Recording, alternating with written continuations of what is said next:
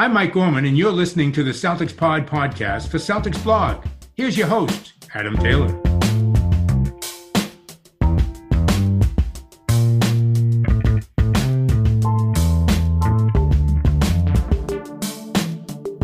What's going on, everybody? Happy Monday. The Celtics beat the Golden State Warriors in a nail-biter. If you follow me on Twitter, you would have saw that I managed to get a Transformers reference in there. Jason Tatum versus Steph Curry is Sentinel Prime versus Optimus Prime. We're going to hit you with why. First of all, though, I'm joined by Greg Manikis. How you doing today, Greg? I'm doing good, man. That was one hell of a game. I was actually able to watch that game last night with Will, the other host of the pod. So that was the first game that we watched in person together. And, man, it's just a different vibe being able to watch the game with one of your best friends and having somebody else in the room to kind of bounce takes back off. And it was great because I wasn't on Twitter the whole time. It was just me and Will talking. So I literally didn't check Twitter one time during the game. And let me tell you, for all the people out there that are listening, I recommend you do the same. I was just enjoying the hell out of myself, man, not having to worry about negative take from Twitter handle X. So it was a lot of fun, man. Man, I'm jealous. I don't get to do this. I don't get to sit down and watch the game with anybody. I try and text somebody like, hey, you want to watch the game? They're like, soccer. I'm like, no, basketball. And they just leave me on red. So I'm jealous, man.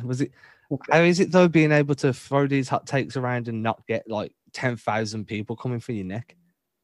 It was pretty great, but last night it was all positive, man. Like how many negative things could you take away from last night's game? It was just so much fun watching Tatum and Steph, go at it head to head. I'm not a Transformers guy. I just watched it for Megan Fox back in the day, so I don't know the reference that you made. Oh man, yeah, I mean, I watched it for similar reasons, but at the same time, like Sentinel Prime was the old Optimus, was the old Prime, and he was dormant, and then Optimus awakened him, and they had this like huge battle at the end of the game, like at the end of the movie. And like, I know Steph hasn't been dormant recently, like at all. He's been on fire, but that battle, that scoring escapades that we saw from Steph and we saw from Tatum, like, I love those little one-on-one.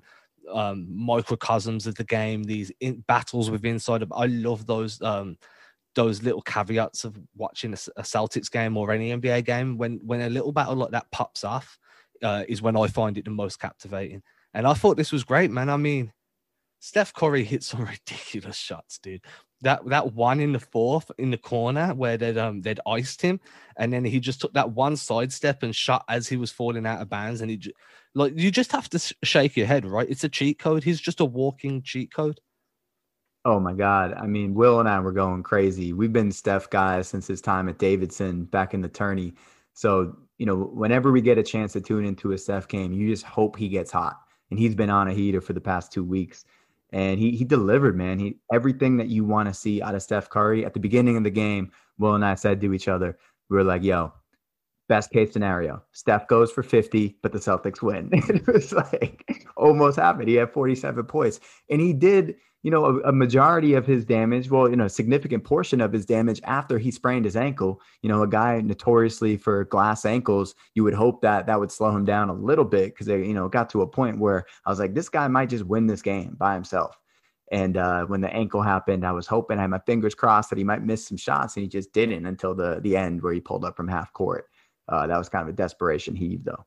Man, when they had him hurt his ankle, and then like a play or two later, Juan Toscano Anderson went flying over that announcers. Like that was some WWE type of interlude, man, because he was genuinely down. And part of me was feeling like the effort that he put in and like the hustle. We've seen Marcus Smart make similar plays, and it's fired the team up to come back and turn the game around. And when Toscano Anderson went down and had to leave the game, I was like, if there was ever a reason that the Warriors were just going to flip the script, this would be it.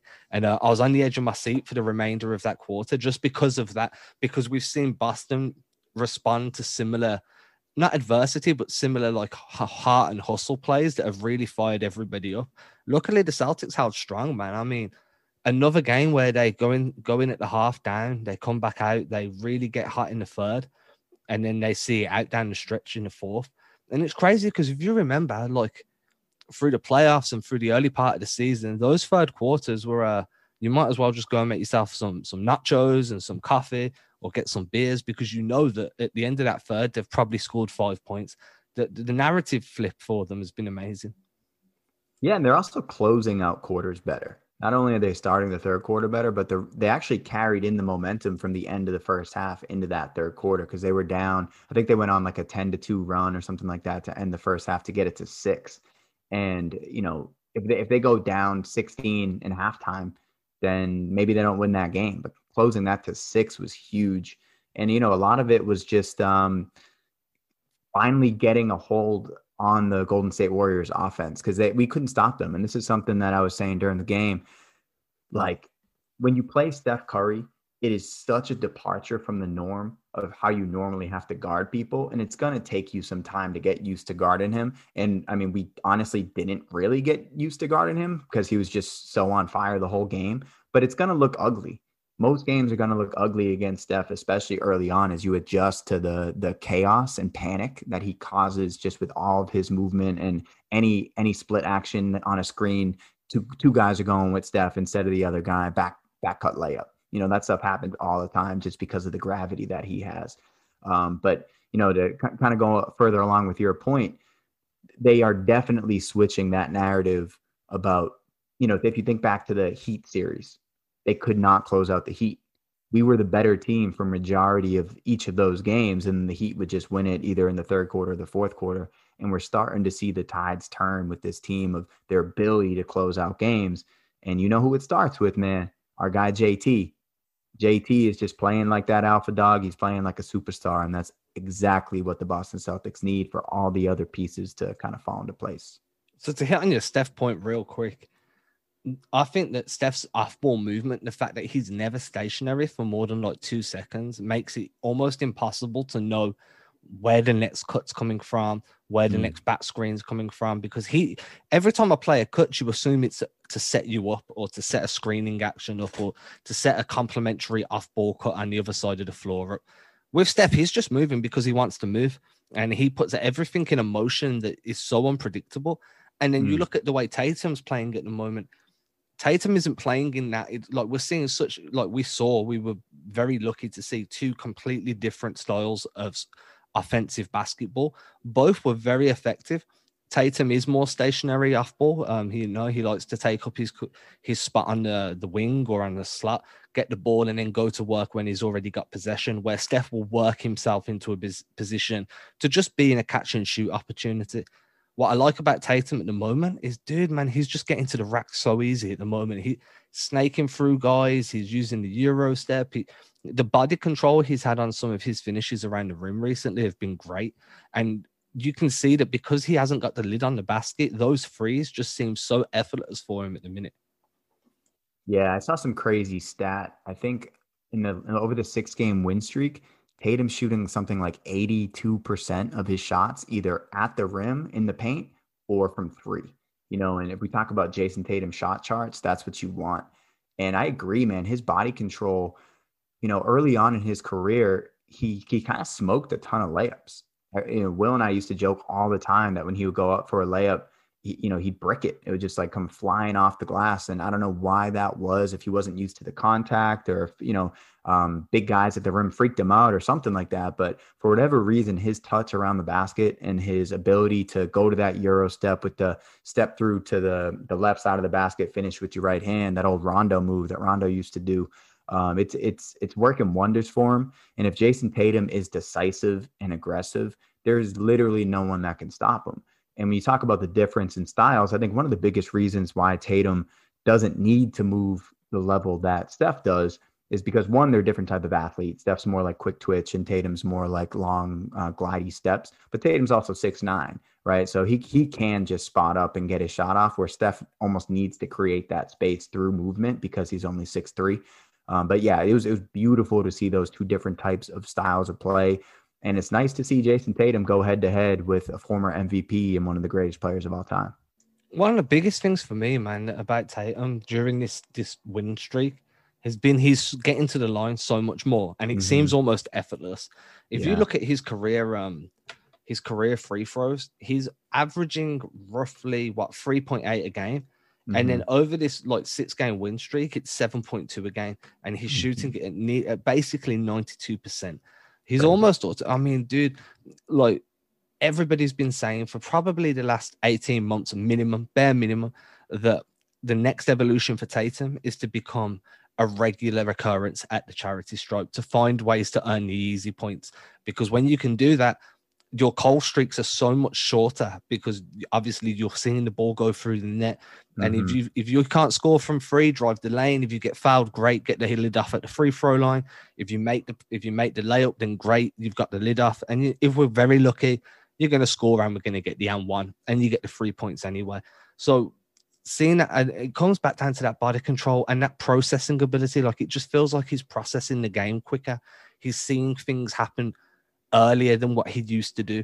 I feel like he's using less of a size-up dribble and being far more decisive. Almost as soon as the ball is in his hands, he knows exactly where he wants to be.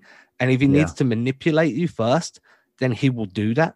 But he will do it for a reason, rather than like 8 weeks ago, he was just sizing you up because he didn't really know what he wanted to do. He'd come off the screen and wouldn't really know what he wanted from there. And just to give Nikias Duncan a shout out, he's done an amazing film dive on Tatum's processing for pass recognition over the last few games. And I think that's amazing. Anyone listening, if you haven't checked that out already, definitely check it out. But I do think that processing isn't just related to passing. I think it's related to how he's attacking guys, how he's coming off of screens more. We're seeing him process when to Euro step, when to just go hard to the lane, when to drop the ball off. And it's just so many developments in his game have kind of all flourished at once. And Brad Stevens hit the nail on the head. And I think it was after the Lakers game where he said, like, it was around this time last year that we saw Tatum take that leap. Yeah. And it feels like he's taking that leap again almost a year later, because it just, maybe Tatum's just one of these guys that needs to ramp up slowly before we start seeing the best of him during the season. No, for sure. For sure. I'm excited to check out that video too, that Nikias did. I haven't gotten a chance to watch that. But the guy that Tatum actually reminds me of makes a lot of sense. He's reminding me a lot of how Brad Beal plays, you know, and Beal's just so decisive, especially coming off of screen actions and off of curls. You know, if Tatum, if his first read is to the basket, then that's going to open up so much more of what he wants to do, because guys are going to be on their heels against him versus coming up and not being afraid of coming up against him, because they're like, oh, he's going to take 3 dribbles before he makes a decision, you know, so they don't have to close out with a purpose. And now they're just like, do I close out hard because he's shooting right away? Do I stay back because he's driving right away? Or am I just completely screwed? You know, and I think right now, I would say most people going up against Jason Tatum are completely screwed. It feels that way, right? Like you say, like if you close out, he's going to blow by the closeout, he's going to attack that. If you sag off, he's going to hit the free. If you play kind of in that middle area, so you're up to touch with him, but you haven't committed or undercommitted, he's going to find a way to hurt you. He's, whether it be that sidestep jumper, whether it be that dribble drive. And let's not forget, this guy isn't a scrub from mid-range either. He's an assassin. Mm-hmm. And I just feel like there's so many, like part of me feels like I can see a world where his shot profile is just almost unguardable. Because that corner three is just money. It's butter for him.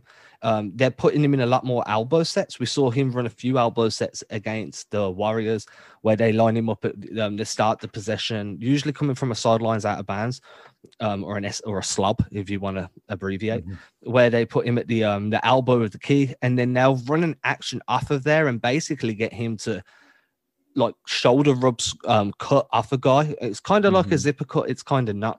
And then they'll just put him to work from there. And it's just beautiful. It really is. What I like as well is the fact that we're now seeing, we've had a 53-point game from Tatum, a 40-point game from Brown, then a 44-point night from Tatum, wasn't it, if I'm not wrong? So we're seeing both guys hit their strides. And I said this yesterday or the day before, it might have been on a different show, but I really want to see these two guys go off at the same time, man.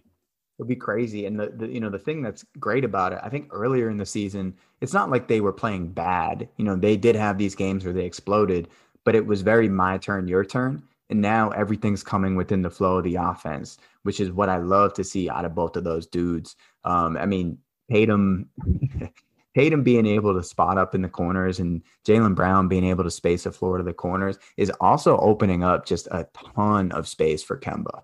You know, I was going back and watching some of the plays that Kemba had last night and compared to some of his shots early in the year for mid-range. And when you have Jason Tatum spacing for you so that that guy off the wing can't really pinch down onto that elbow jumper, I mean, the guys are in the right places now. And that's also opening up things for Kemba, you know? So I was wondering your thoughts on Kemba's performance last night, because to me, this is just another example of the Celtics trending towards a place where they're going to be legit a problem in the playoffs. They're going to be contenders, and no longer are they going to be pretenders. So what did you see from Kemba last night? Yeah, I mean, there's a point I want to touch on with you about Jaylen and Jason after as well, which kind of feeds off what you were just saying.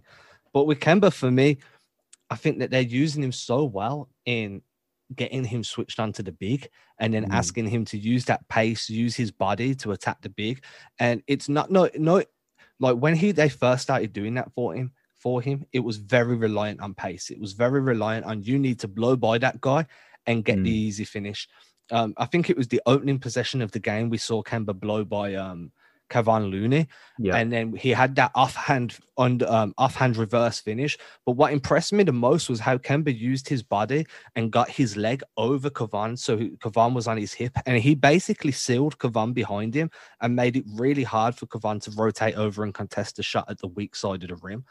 And that's the type of additional body control that Kemba Walker has always had that has been lacking this year. Mm-hmm. The ability to change pace and blow by you downhill, but then stop on a dime, show amazing body control and situational awareness, and then finish with an offhand on a reverse. And what that does is it makes defenses really cautious about hedging you or about playing up to touch. So if you do get switched on to Kemba, the big now wants to be able to be closer to a drop coverage because he doesn't want to keep getting blown by off that pick and roll. And then what happens then is now Kemba's got that mid-range game to work. And we saw Kemba have a few mid-range opportunities in this game. Then the defense has to push back upon you and you blow by them again. And then you're constantly having to go from A to B to C, back to A to try and figure out how to guard Kemba. And when he's healthy, which he looks at the moment, he's just got an answer for every coverage that you give him. Yeah, and Tristan set some great screens for him last night. Thompson had 7 screen assists. We had 15 points off of Thompson screens. And the 2 mid-range jumpers that Kemba had and the 3 at the end of the game, if you want to see, you know, why he has so much space, like I said earlier, it's because of the guy that's directly next to him that allows the defense not to be able to pinch down and contest, you know, from the side. So the first mid-range jumper he had, Peyton Pritchard was spacing out to like the logo. And then there's another one where he got switched on to Draymond, and Draymond was in drop. Tatum was on the wing, so Steph didn't leave Tatum, so he had like 10 feet of space. And then the final one, he had Wiggins in a switch with Tatum at the top, and Bazemore didn't want to leave Tatum. You know, and if it's Kemba Walker in space one-on-one, that's a big difference from the beginning of the year when it was the double big lineup and everything was so clunky, you know. And I was actually worried going into last night's game that spacing wouldn't be there because JB wasn't playing and we had Semi Ojeleye playing. So I was a little bit worried that difference, and it was manifesting earlier in the game where it looked like Celtics might not be able to hang, but we did. And then Kemba turned it on, man. He really turned it on. I'm loving what I'm seeing from Kemba. But what were you going to say about Jason and Jaylen? Yeah, so I was just going to touch on a point. You mentioned that Jason and Jaylen were flowing within the playing within the flow of the offense. It wasn't a your turn, my turn anymore. And what dawned on me as you were saying that, this isn't something I've looked into or gave much thought to until now, was a year ago we were saying that they're very different players. JB is your slasher, your guy that will slash off the wings and finish around the rim. And JT is your floor spacing, 3-point threat. Their games have blended so well now that they are so similar and they can both finish across all 3 levels that it makes that space. And this will bleed into your other point you just made. It will make that spacing so fluid and give you so much motion in the offense. And even when guys are stationary, it still feels like there's motion because the defense is constantly fluid, trying to figure out where to plug gaps. And then you talk about like how space is being created by the spacing on that pick and roll, the spread pick and roll that Boston like to run, where somebody's in both corners. You've got one of your your three or your four on one of the slots, and then you'll run a 1-5 or a 2-4, whatever type of pick and roll you want to run. This is something that the Warriors basically brought into the league, put you in sticky situations because of the three-point shooting that's just littered around the floor. And I think that Kemba Walker is finally figuring out that, hey, I'm not going to need the ball as much to get 20 a night, to get 24 a night. His assists are up over the 6-game stretch. His efficiency's up. The stat that I didn't know that came on the TV yesterday, today for me when I was watching the game, was that he's second in the NBA for free throw percentage. Yeah. So that's what I'd look too deep into. But for me, it's definitely the fact that his scoring ability seems to be returning. His burst is back. And again, defenses are so fluid in figuring out how to contain that, that it's opening stuff up for other guys on back cuts, on baseline cuts, but it's also creating so many good opportunities for him. And I'm just very happy that people are starting to see the Kemba Walker that we knew he could be, even though there's so many Kemba Walker detractors out there. And I've been on that train for a little while too, but I have been quite consistent in saying I think he's better than what we've seen. And he's finding that rhythm at the right time. Yeah, and something, I think you said this on the pod, maybe with Will, or maybe it was the last one we had done together. They all blend together, man. But the fact that Kemba, hasn't been able to play in those back-to-backs and build that rhythm. Well, I mean, we've basically been playing every other day, so Kemba hasn't had to sit out that extra stretch. And it's, probably no coincidence that he's starting to find that rhythm because he hasn't had to have those, 3 to 4 days off between games. It's been every other day for the past 2 weeks. And also another thing I was interested in getting your opinion on was just the Kemba narrative that he's not a good defender. I don't necessarily buy that. I think that he's a limited defender because he's small. But, I mean, that dude contests shots. A couple games ago, he and Marcus Smart both contested 12 shots. Last night, I think he contested 6 or 7 shots. So, and he's so good at being a positional defender.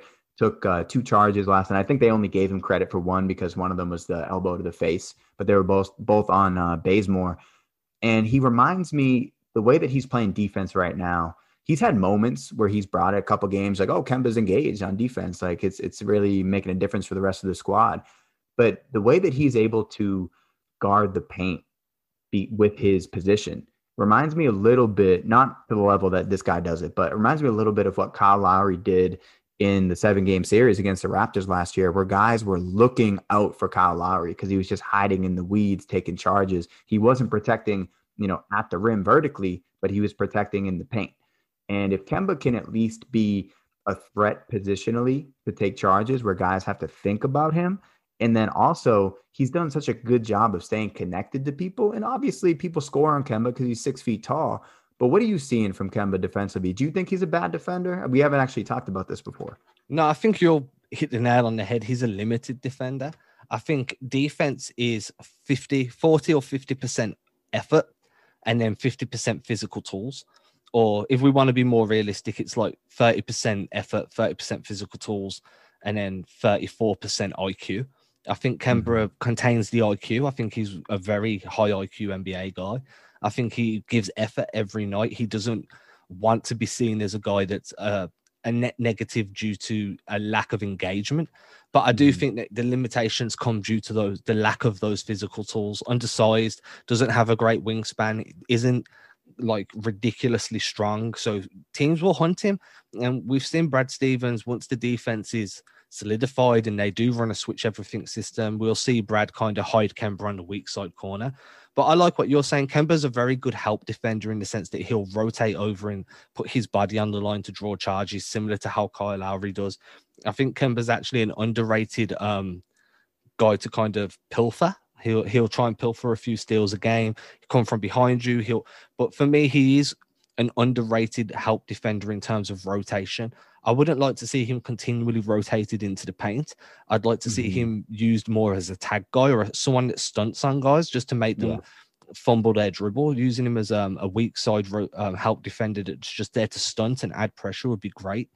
But I definitely don't think he's a net negative. And if this team can go on a deep playoff run with Isaiah Thomas, then there's no reason they can't. And this is no shade on IT because I was a big IT guy. But there's no reason they can't do the same with Kemba. And I've heard people say, well, Kemba's undersized. We're never going to get far in the playoffs because he'll get bullied. The last time the Celtics went on a real deep run, like most of the times they have, they've had an undersized point guard that can get bullied. It's all about that engagement and that IQ for me. And I think Kemba ticks 2 of the 3 boxes required to be a good defender. And the third box that isn't ticked isn't his fault. You can't tell yourself to grow a 7-foot wingspan. So, yeah, I think he hit the nail on the head. He's not a poor defender at all. He's just a limited defender. Yeah, for sure. And Stevens, you know, the point you just made, Stevens has a great track record of being able to scheme to get his weak defenders out of the play and the smaller defenders out of the play. And it started with Isaiah Thomas. Now you see this a lot throughout the league where I don't know what Stevens calls it. You might be able to tell me what he calls this, but I call it the scram, where they scram Kemba. Oh, is that what he says? You know, Kemba will get switched off into somebody, and now it's anybody. If there's ever some sort of matchup in the post where you can switch somebody out as the ball's being delivered into the post, because that happens so split second, they're able to do it. And we had to do it for Isaiah Thomas back in the day. And now it's almost become a staple of our defensive scheme 1 through 5, which is really cool to see that. And you also see it throughout the league. You know, I don't know if there were other teams doing that before the Celtics did it. I don't watch enough of the league to say that we were the pioneers to that movement, but it seemed like we were, because Isaiah Thomas was so limited. And that also brings me to the point of Jabari Parker, man. You know, he's another guy that is defensively limited. And I heard you and Brendan going in on Jabari and his limitations, and you did a good job reining Brendan in there. But what did you see out of Jabari in that game? Overall takeaways of Jabari Parker. I mean, first things first, I need to hold my hands up. I got it wrong. I was saying I don't think he'll play more than 8 to 10 minutes this season, like per night. Not overall, just on average. First game he comes out, what was it, 15, 16 minutes? Something stupid. So. Yeah, like, so he played double what I was expecting him to play. Hands up, I was wrong. You know, I don't have a crystal ball, I said, but we'll see how it ends at the end of the year. I thought he was better than what I expected in areas. Like, I didn't expect to see him occupy the paint as much as what he did. I thought he'd be more of a corner spacing guy. He did manage to do a good job of drifting in from that corner, ducking into post-up opportunities. I think that if he continues to find good value for them from posting up guys, we'll start to see some wedge screens to get him into the post more regularly. He had some good moves. He had that one ducking that went to the up and under with that finish where I can't remember who he faked. Was it Looney? Yeah, fake Looney. We only saw that was off an ATO too. Yeah, so that was Drew up. Yeah, I don't think we'll see him take too many threes from the wing or the top of the perimeter. I think we will only see him from the corner. Had a couple of turnovers, which was fine. I expected that. He has got a really low gather point when he goes up to shoot, and I think we're going to get really frustrated with how much the ball gets. But dude, for a guy that's came in on a 2-year deal, that's basically a minimum. I think it's such a high upside swing. Like, if it doesn't work, what really have you lost? In my opinion, like, you lose Mo Wagner. Okay, Mo Wagner wasn't playing anyway, really. And when he wasn't giving you good minutes. So you take a swing on a guy that adds more balance to the roster. I think he played well. You know, he's a bit more gangly than what I remember. I remember him having a bit more stockiness to his frame. He looks a bit more... I mean, do Americans use the word gangly? Gangly to me means more like uncoordinated. Okay, no, so, like, yeah. Okay, so gangly might not be the right word.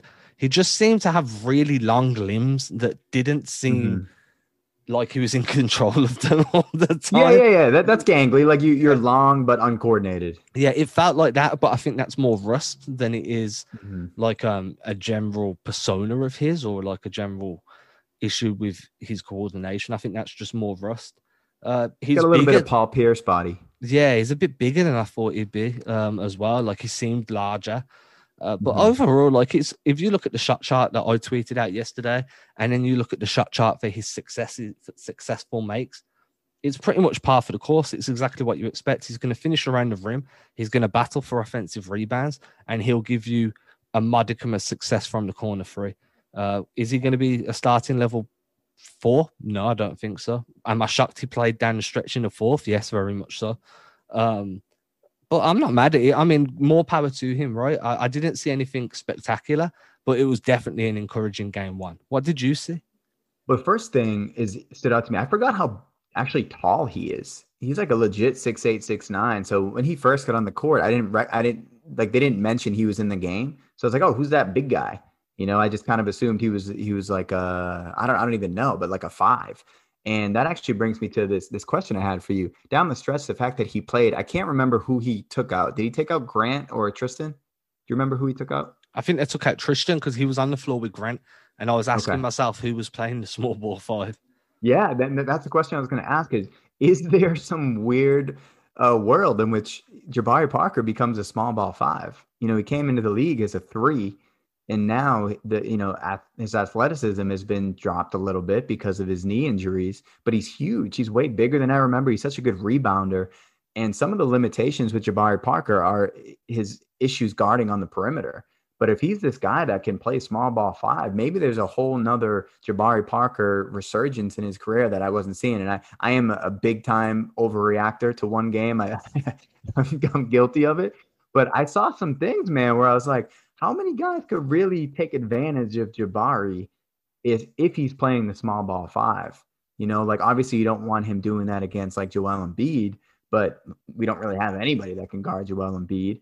So if Parker is just another lineup, you know, Parker, the small ball 5 is another lineup Brad can go to if for whatever reason the matchup dictates that we need a little bit more offense and someone who's a little bit more skilled. You know, if you don't want to use Grant at the small ball 5 and if Rob's having one of his games where he's just out of it, do I want to use Luke Cornett or do I want to use Jabari Parker?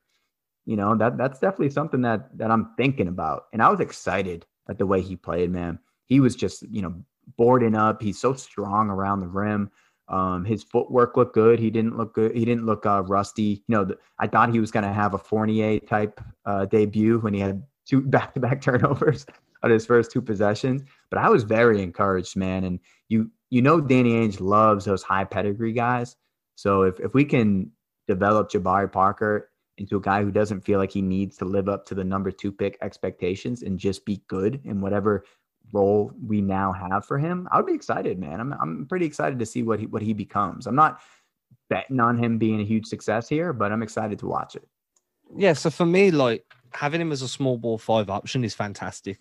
Having him as a stretch 4 is also great because the Celtics needed that.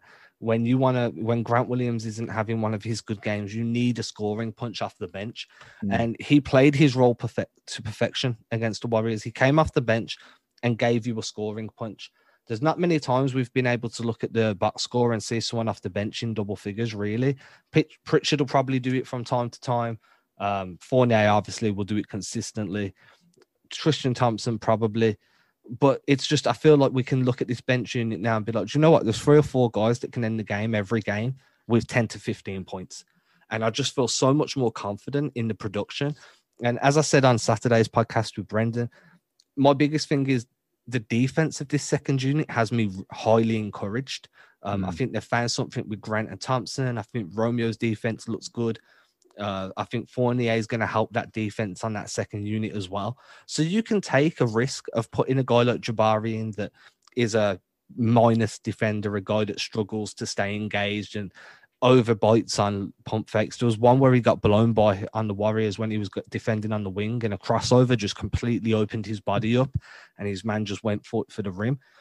You can live with that if the other 4 guys are high level defensive guys, high IQ defensive guys.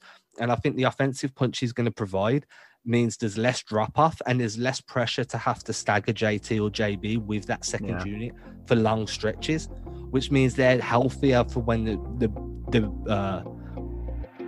business end of the game comes and you really need guys to play probably a whole 4th quarter at that point.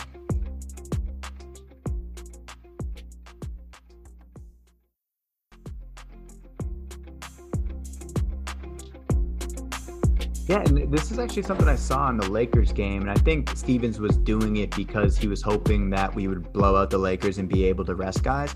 But he started playing Tatum and Brown together a little bit more and taking them out at the same time. And I'm wondering if that's because he recognizes the potential of this second unit.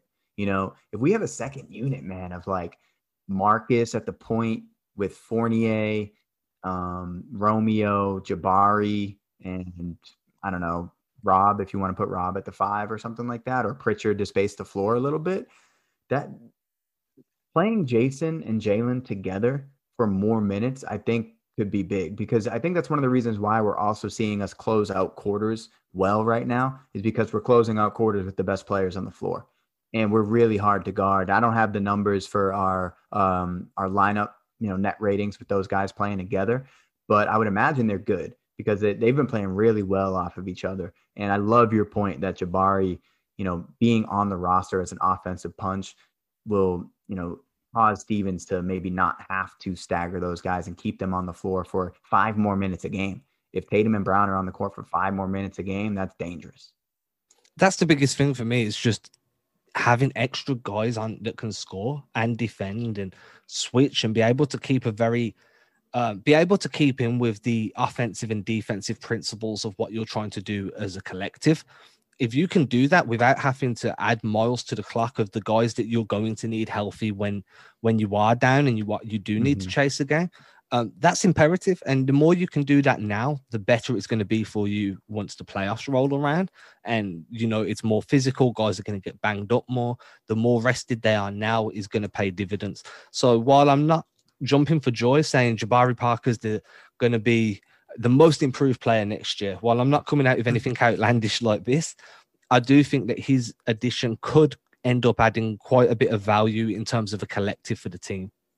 Yeah, and if he's playing these minutes over Semi, you know, I don't want to hate on Semi too much, but, you know, I always feel like I'm bashing Semi.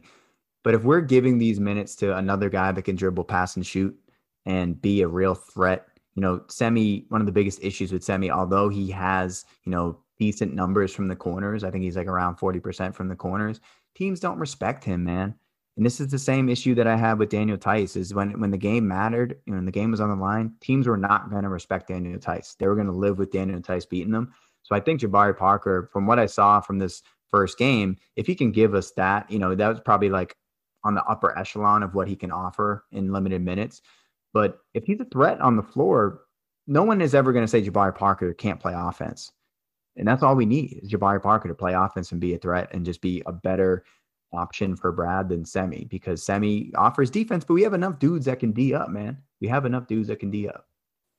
See, another guy that's been playing good offense and poor defense for us at the moment, I just kind of want to segue, is Pritchard. I mean, I feel like Pritchard's hit that rookie wall. He's kind of trying to work himself through it. Had some deep, his range is ridiculous, dude. And there was a moment in time against the Warriors where I honestly felt like he was trying to go toe to toe with Steph. There was a moment where I was just like, Steph came down and hit a three. Pritchard came down and hit a deep three. Steph went back up, scored. Pritchard went back down, took a shot. It didn't go in, and then everything went back to normal, and the offense kind of synced back up. But I was like, is Pritchard really trying to have a battle with Steph? Because that's not good. But the confidence is so encouraging for what he could do for this team long term. But when you look at him defensively, I think some bad habits are creeping in. He's not closing out on guys very quickly. If there's an offensive rebound and the opposing team resets their offense, I think Pritchard's usually a step slow to get up to his man. He also kind of sag off a little bit. And I don't think that's schematic, because if it was, then he wouldn't be getting blitzed so much by guys once he's guarding them. So I just wanted to get your take on Pritchard and where you think he's at. And if you think he's kind of been, like, has he regressed? Has he hit a peak? Where do you think he is with his season and his development? That's a great question, man. I honestly haven't paid much attention to him on defense. I've just been so focused on his lack of aggression on offense. And, you know, he's a good spot-up shooter. He needs to have his feet set, and he can, you know, stretch the floor from the logo, as we saw last night. He's not good coming off his screens, in my opinion. I think he's good coming off his screens to his left. But if he's coming off his screens to his right, that's a really difficult shot. And he doesn't really have the lift in his shot to get that off. And he's small. So I think he's best served as a guy that can really stretch the floor in a spot up position. I haven't seen him do too much damage from the corners this year. I know earlier in the season he was attacking and he looked fast Defensively, I think he has some potential, which is why it's frustrating that he's not playing up to it. You know, earlier in the year, I thought he did a really good job on the Kyle Lowrys of the world and the Van Vliets of the world. He really stood out in that game against the Raptors because those dudes are so hard to guard. And he was one of the few guys that could stay in front of them and not fall for their just like shiftiness. Those small, quick guards that are built like fire hydrants. We don't really have anyone that can guard them.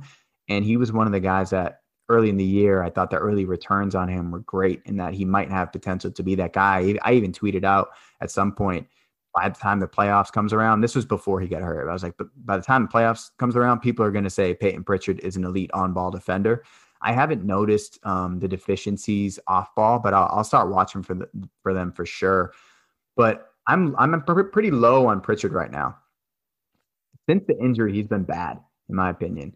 I thought Teague outplayed him. I thought Teague earned the minutes that he was getting at the end of his stretch with the Celtics. I know that you had to move off Teague. It was just like starting to become too much of an issue that Brad was relying on him to that point, and you want to develop Pritchard for sure. But I don't necessarily think Pritchard has earned these minutes. I think it's all about what he was doing at the beginning of the year and trying to get him back to that guy because he was a difference maker, man. Think back to that Kings game. I think it was a Kings game where he had the layup down the stretch, the putback layup. So Peyton Pritchard, I think that he can make a difference, but I'm definitely going to start watching at that off-ball stuff and the missed rotations because that's not something I've been watching for. Yeah, for me, it's like fear's crept into his game.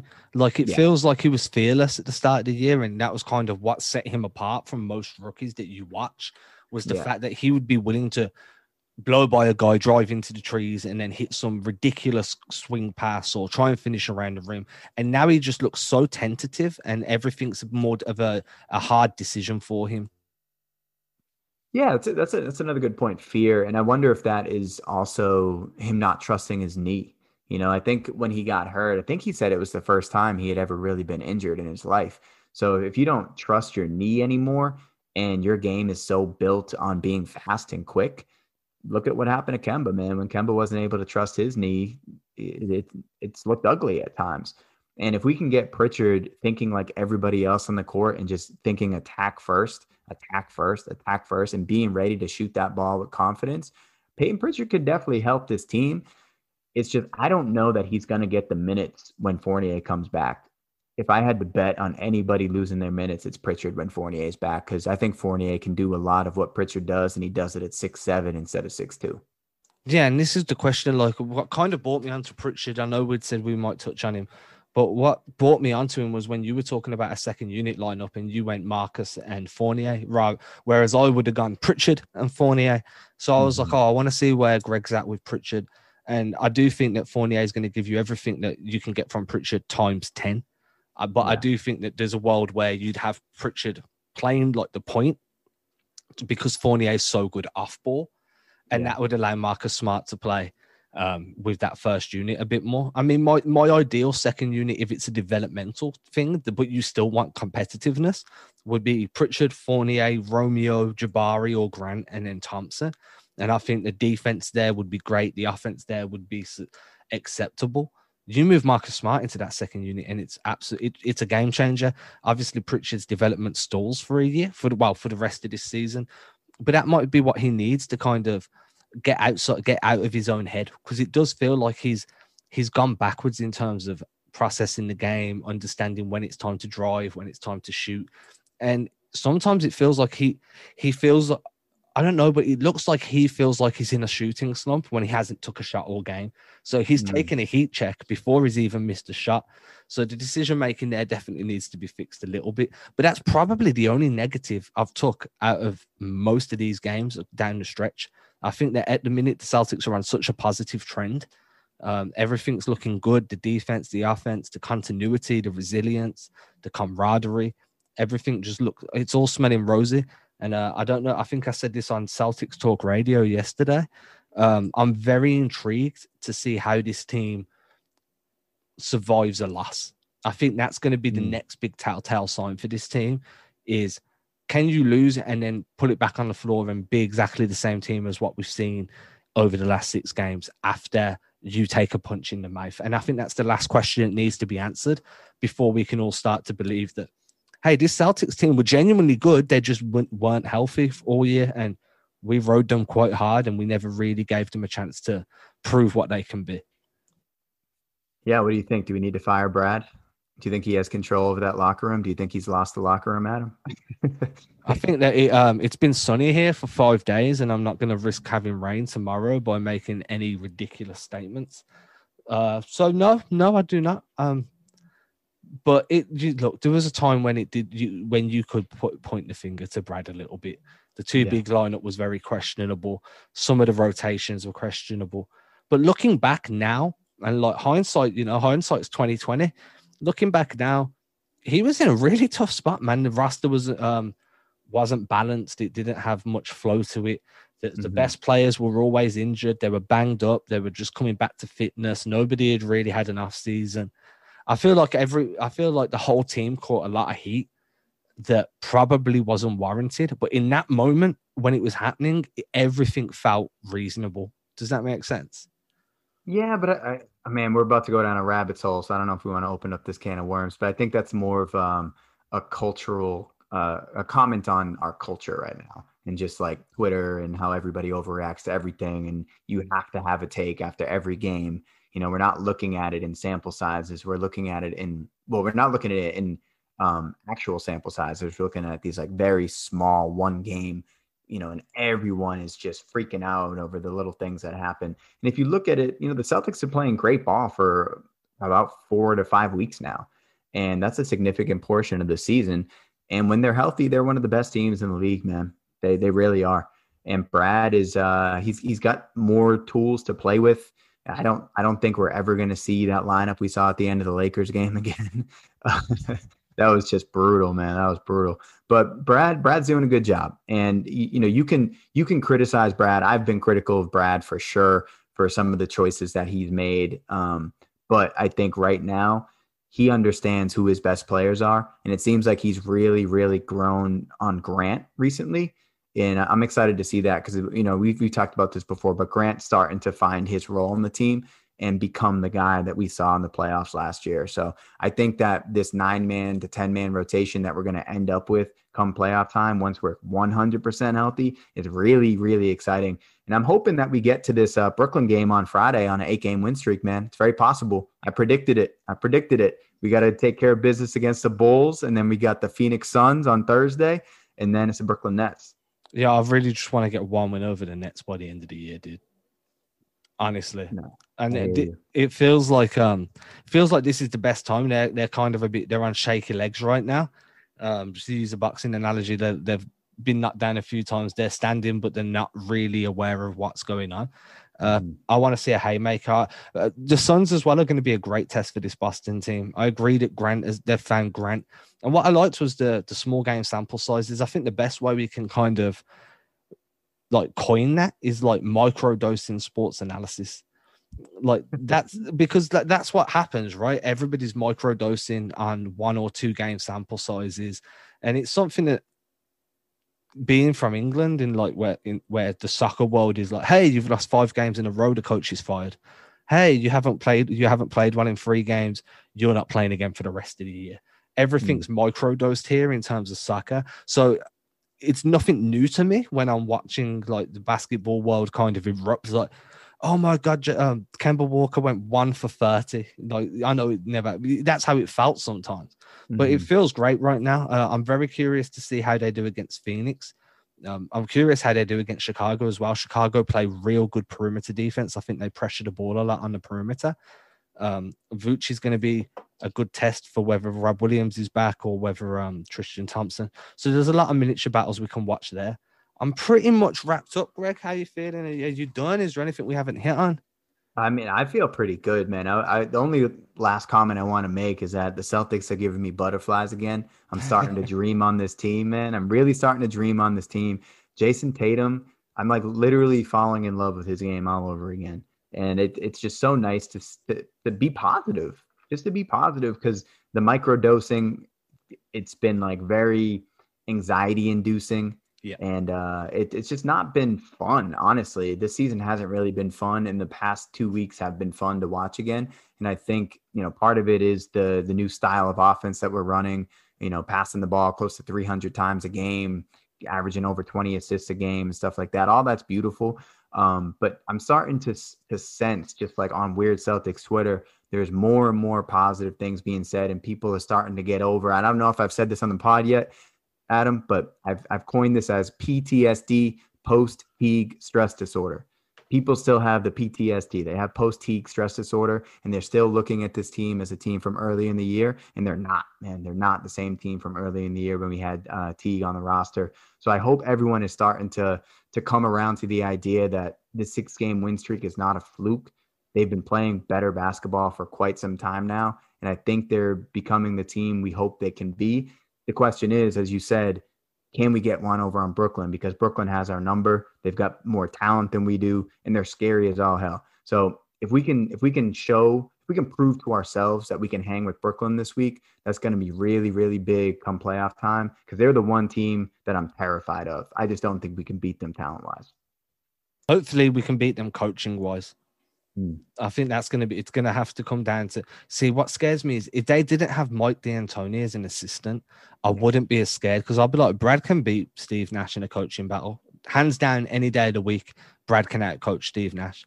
Can Brad outcoach Steve Nash and D'Antoni together? I have some real questions about that I just don't know. You know, we'd need a playoff series to get the answers to that question. But I think so too. I think things are starting to look up. There's a lot more positivity happening. What I will say is that this season has gave me a newfound respect to fans of teams that are serial losing teams. The Kings, the Pistons, any team that's just consistently bad. My hat goes off to you guys, man, because we did it for about 6 months and it was a real tough slug. You guys have been doing it for about 14 years. So, you know, big up to all the fans of the losing teams, because that stuff is not easy to do. Guys, you've been listening to the Celtics Pod. I'm joined by Mr. Greg Manikis. Greg, do you want to let everyone know where they can find you?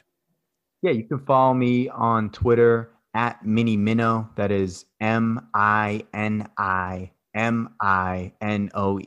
You're probably going to spell it wrong. So I don't know if we're going to do that again, but you can find me on Instagram. I'm also a rapper in a band called Black Sheep Optimist, at Black Sheep Optimist, one word, Black Sheep Optimist. And my personal Instagram at Manikis_music, MANEIKIS_music. And yeah, man, that's all I got for you. Yeah, everybody listening, I'll make sure that that's all hyperlinked in the description of this show. So if you do want to check out the music, the Black Sheep Optimist, it'll be hyperlinked there. If you want to follow Greg, it'll all be in one nice, tidy place for you. And obviously, I'll throw my stuff in there too, because why wouldn't you want to follow me? Seriously, I want to know, DM me why you wouldn't want to follow me. As long as it's nice.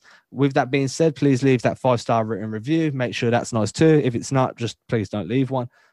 Best thing you can do is tell your friends and family if you enjoy this show. If they're Celtics fans, put them on to us. Best advertisement is always word of mouth.